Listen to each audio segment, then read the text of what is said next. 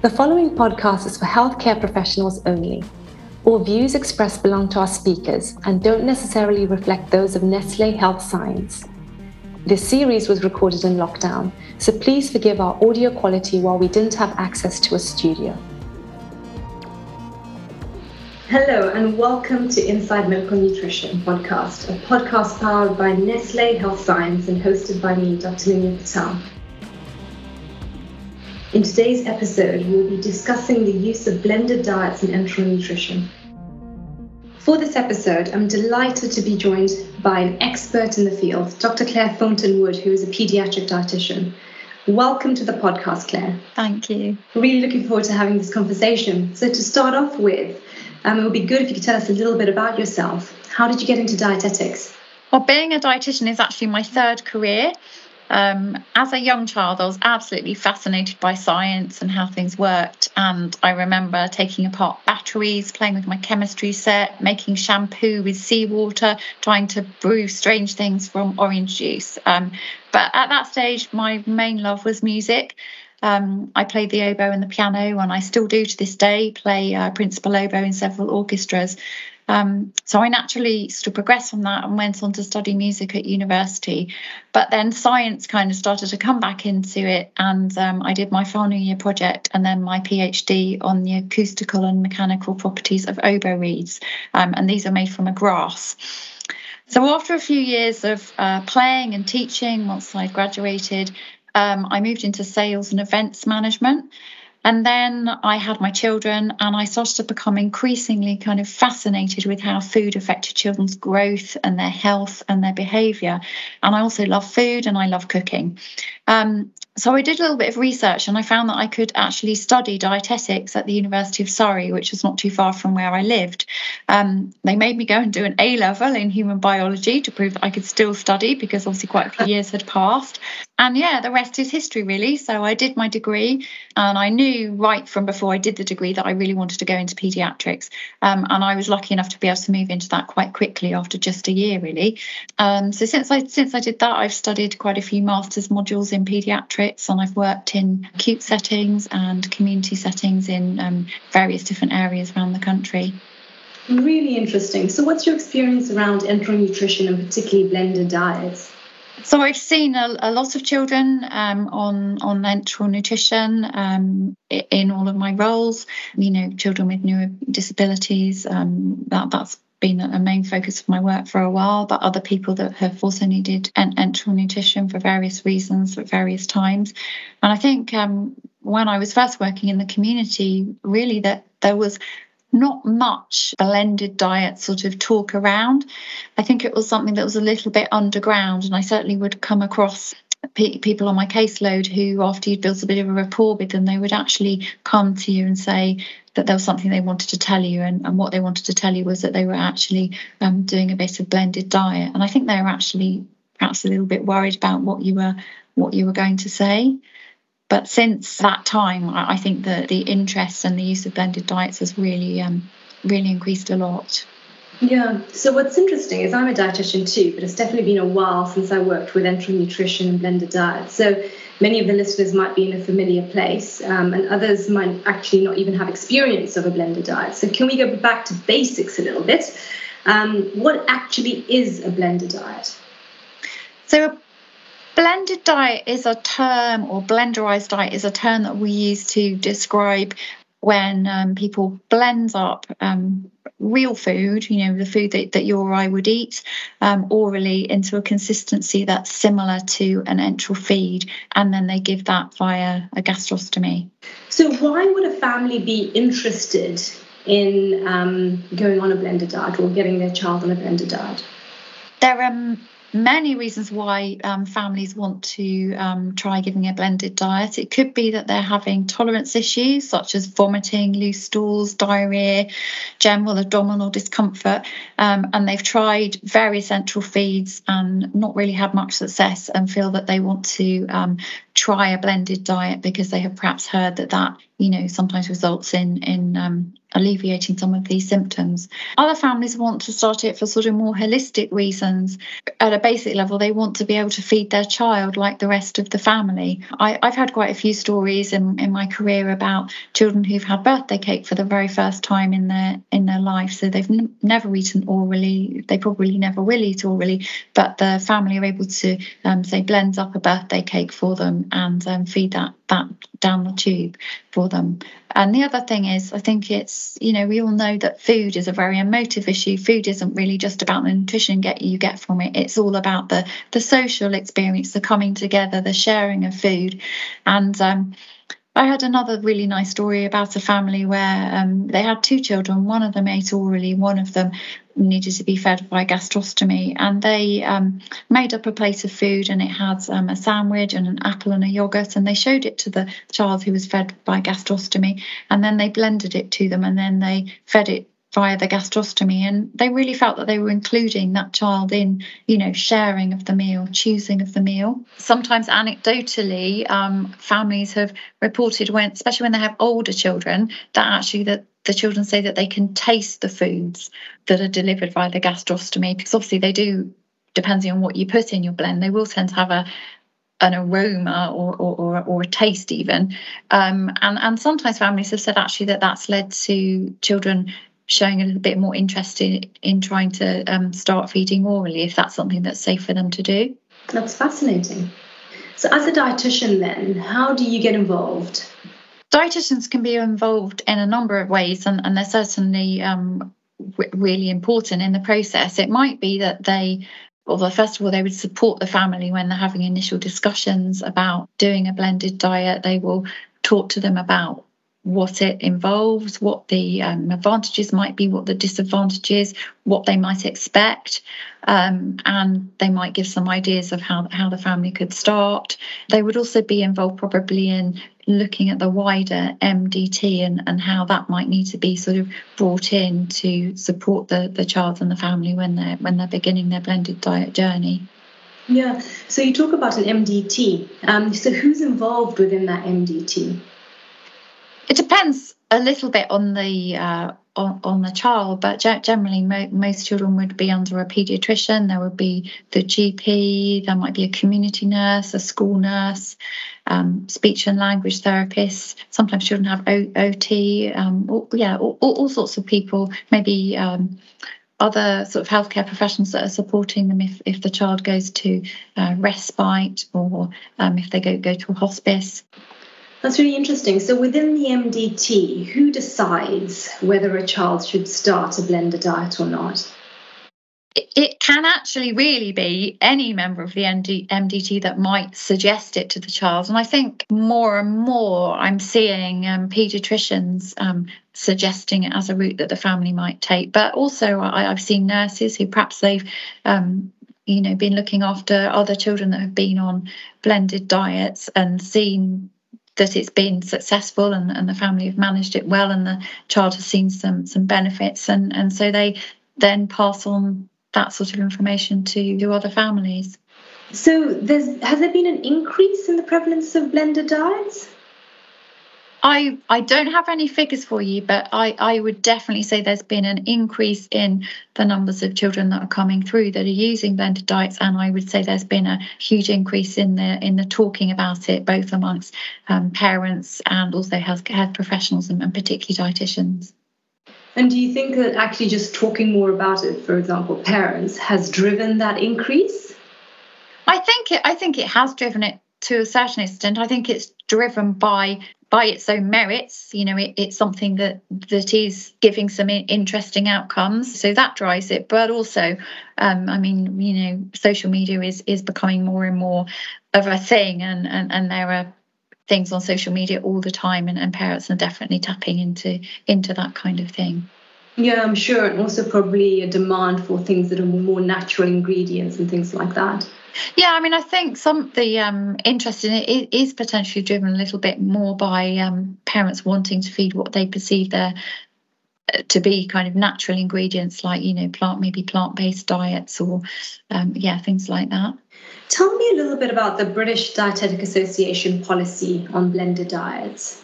The British Dietetic Association is um, is our professional body as dietitians, and, and and they do a lot of work to support us in the work that we do. Uh, and one of the ways they do that is they produce position statements on on various topics. So very recently, the the BDA brought out a new policy statement on um, the use of, of blended diets for um, for people who are enterally fed. Uh, and this was really important for dietitians because prior to this coming out, the guidance had really been that dietitians shouldn't really be supporting families with their wish to do a blended diet. And I think dietitians felt in a really difficult position because um, we know perhaps on a personal stroke professional level they felt that they wanted to support these families but they felt that their professional body wasn't really um, giving them the kind of license to to do that so so that was really difficult but um, the BDA put a lot of uh, lots of work into that. You know, lots of dietitians put put lots of work into that, and um, felt that actually things had changed sufficiently that although it's recognised that uh, a medical formula is probably the best option for um, for most children, that there are some um, children that actually benefit from a blended diet, and they wanted to be able to give dietitians the license to sort of be able to discuss that with families. Fantastic. So it sounds like um, dietitians working within Nutrition are much more supported because they can kind of reference back to this policy document, which is really good. So the impact you would say has been positive? I would say it's been really positive. I would say that it's made dietitians feel that at grassroots level that they can discuss this with families also i think it's kind of fed into you know sort of higher up and um, more trusts uh, and uh, you know maybe schools and, and respite centres are, are, looking into how they can accommodate how they can work with families that want to um, use a blended diet. Fantastic. So tell us about some of the challenges perhaps that are associated um, with blended diets. Do you have any case studies perhaps to discuss certainly a blended diet is is not something that you um, you would rush into. It, it needs some careful thought on on the on the sort of side of both the family and the and the dietitian. So a, a, lot of families will start quite slowly. They might start with um, just doing one meal or one snack. Often they seem to choose breakfast. And one way they start is perhaps by using pouches of baby food um, that's pureed, and then they use this either on its own or mix it with other liquids or blended foods, or sometimes actually mix it with formula. And some families actually continue doing that and, and then never sort of move on to anything else. Whereas some families will then move on to doing fully blended feeds or perhaps giving a blended feed as a bolus during the day and then um, continuing with an enteral feed overnight. So the challenges in terms of, of a family, they need to have a little think about how they're going to manage it. The family needs to have a sort of level of understanding of the nutrients that you need to feed a child of, of whatever age they are. Um, but I think it's important to remember that there's millions of families all, all around the world feeding their children really quite adequately orally, and and so I think some families feel um, why why do dietitians say that they have to have such a careful look at what's going on when they um, are feeding when we're feeding it a blended diet because actually you're not coming around to everybody's house looking at what you're feeding your child if they're just eating it. Are nutritional inadequacies perhaps a challenge as well? They can sometimes be a challenge. One route that parents take sometimes is that they do feed what you would um, feed a, a child of, of the same age. Um, and, and they feed the same kinds of foods in the same kind of quantities. But because of the way that you um, have to dilute the food down, you know, you have to put more liquid in in order to make it run through the the tube some of the nutrient quantity quality can be lost a little bit. So that's one area where dietitians can, can be really useful and they can um, advise on perhaps particular foods that you could add to boost the nutrient quantity of, of that um, blended feed, or sometimes we would suggest that they use a vitamin and mineral supplement, um, usually just a, often a, an over the counter one that actually you might give to any any child, and that's just popped into the into the blended feed. Yeah. And are there challenges in terms of school feeding, perhaps, or travel challenges as well? And how do you overcome those challenges? School can be a bit of a challenge for, for, lots of reasons. The first thing to think about is when you um, if you've got a, a bag of formula or a bottle of formula, then that's sterile and it doesn't matter um, that you don't put it in, in, the fridge. It can be transported, um, you know, backwards and forwards and, and go out on day trips and things. As soon as you're blending up real food and um, putting that into um, some kind of packaging, which, which is often pe- people will store it in a, in a syringe, then you are introducing the the potential for um, microbes because it's not sterile, and you have to think when you're going to school, how am I going to keep that at a suitable temperature, what's going to happen to it when it gets to school. And when it gets to school, who's going to feed that to my child? Because there are some difficulties that can be associated with who can feed a blended feed to a to a child that don't arise when you're just just feeding a formula.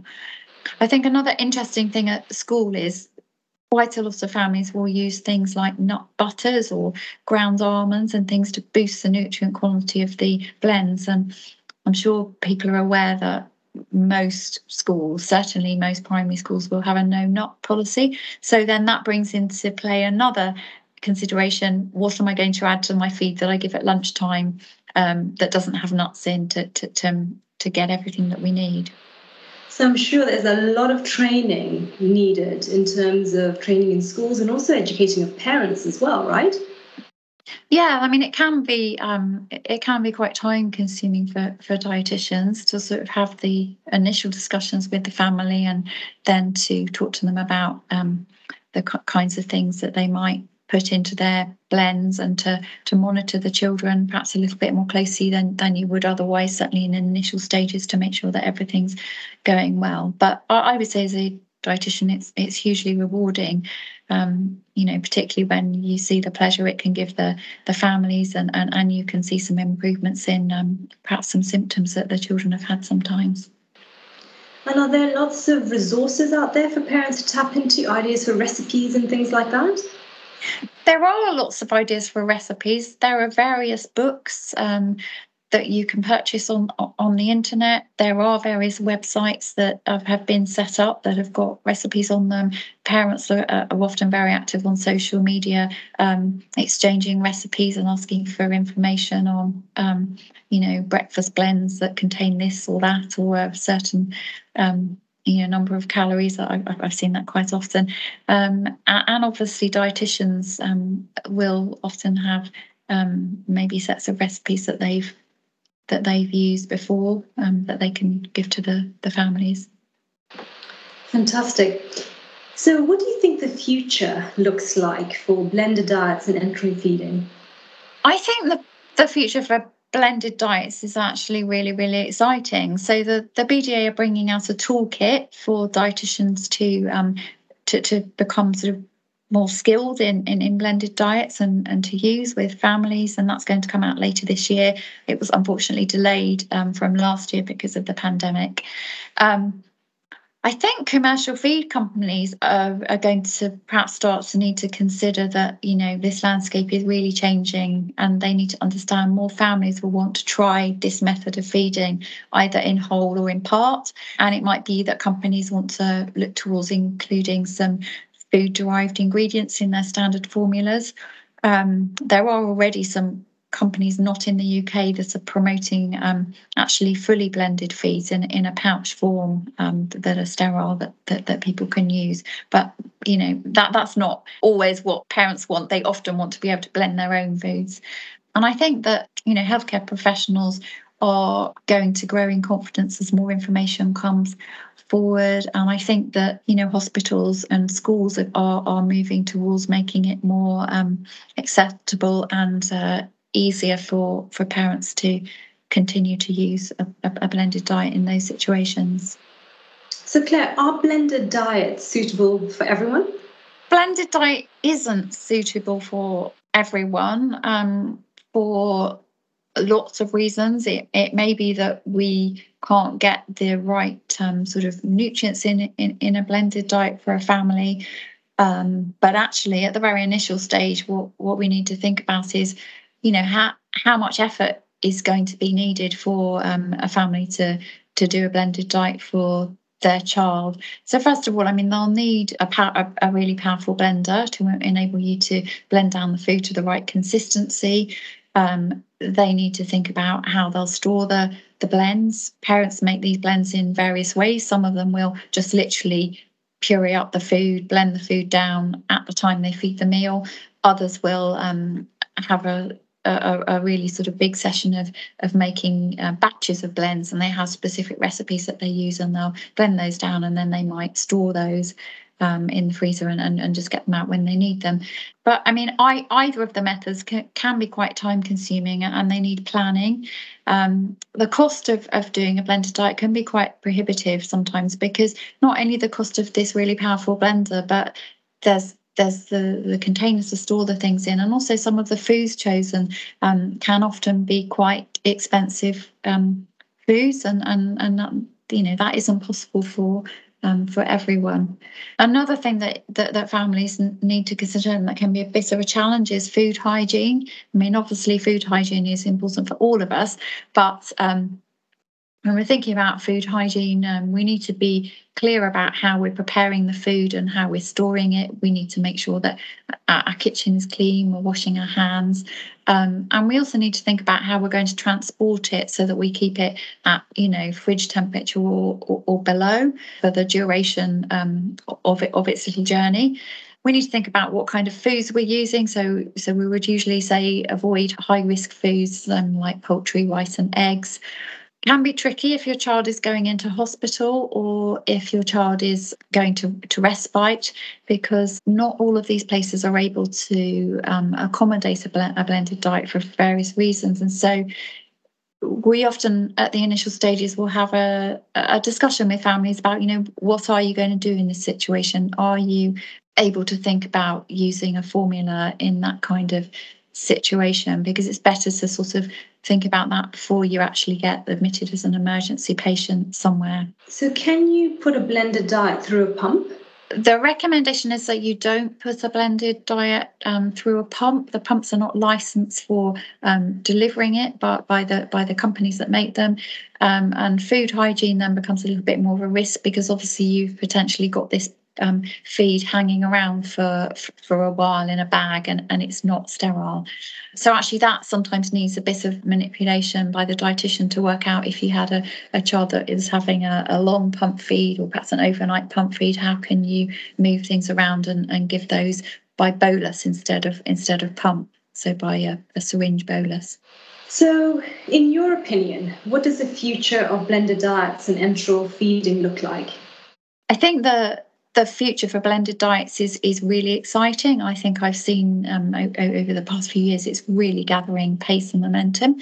Um, the BDA toolkit is coming out later in um, in the year. It was unfortunately held up by the by the pandemic, but it's definitely on its way.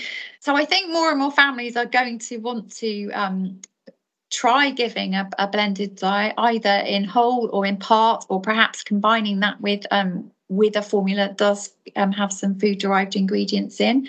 Um, and I think there are some companies already not in the UK that are promoting um, fully blended uh, feeds in, in, in, in a commercial format in pouches. I think that healthcare professionals are going to really grow in confidence as more evidence becomes available uh, uh about um, blended diets. And I think that um, you know, schools, hospitals, respite centres are are also going to become a bit more open to the idea, and that's going to make it easier for families to um, to choose to give blended diets. So, Claire, why do you think there's been an increase in the use of blended diets? Well, it's interesting because blended diets is really sort of started in, in countries like America, where um, the cost of medical formulas is quite prohibitive for families. Um, but it's it's moved across. Uh, it's, it's moved across to the UK, and I think um, parent power has been really important in that. You know, good news travels fast, and when I um, have, have been working with children in a particular school, often you'll find that if one family starts to do it, then you find a few more um, show interest in doing it because it, it's something that they they talk about, and parents are very good at supporting each other and um, ex, exchanging ideas, and, and and they're very happy to to share their knowledge and, and their experiences with other families. So I, I think that's one one reason why it you know why it's spreading. Goodness me, I feel so well updated, Claire, and I could keep on asking questions. Um, so thank you for that. But we must wrap up. And at the end of each podcast, um, I ask guests to leave um, listeners with a key message. The title of this episode is An Introduction to the Use of Blended Diets in Enteral Nutrition. So, what key message or takeaways would you leave for our listeners? I would say blended diets is um, a very exciting area of dietetics. I think it is going to um, be around for a long time, and I think we're going to see increasing um, interest in it and increasing research. And I would say to all dietitians, it's a really, um, really fascinating thing to be uh, involved in. And, and I guess it sort of takes us back to our roots. You know, we're dietitians because we love food. I love that take home message. if listeners want to get more information um, about you and perhaps about blended diets, where should they go? If you want to find out more about blended diets, I think the, the BDA website is a good place to start. Have a look at the uh, position statement and the um, and the toolkit um, that's going to be hopefully uh, appearing there later this year. Um, if if you want to connect with me, you want want to ask me anything, want to find out anything else, um, I'm I'm on social media. Um, my Instagram is at Claire TW Diet um, and, that, and that's where you can contact me. Wonderful. Thank you so much, Claire. It's been so good speaking to you. Thank you. It's been a pleasure. Thank you for listening to this episode of Inside Medical Nutrition. If you enjoyed the podcast and found the content useful, please share it with your colleagues. And consider subscribing so you never miss an episode. For more information on this topic or to share your feedback, please visit the Nestle Health Science N Plus Hub or click on the link in the show notes.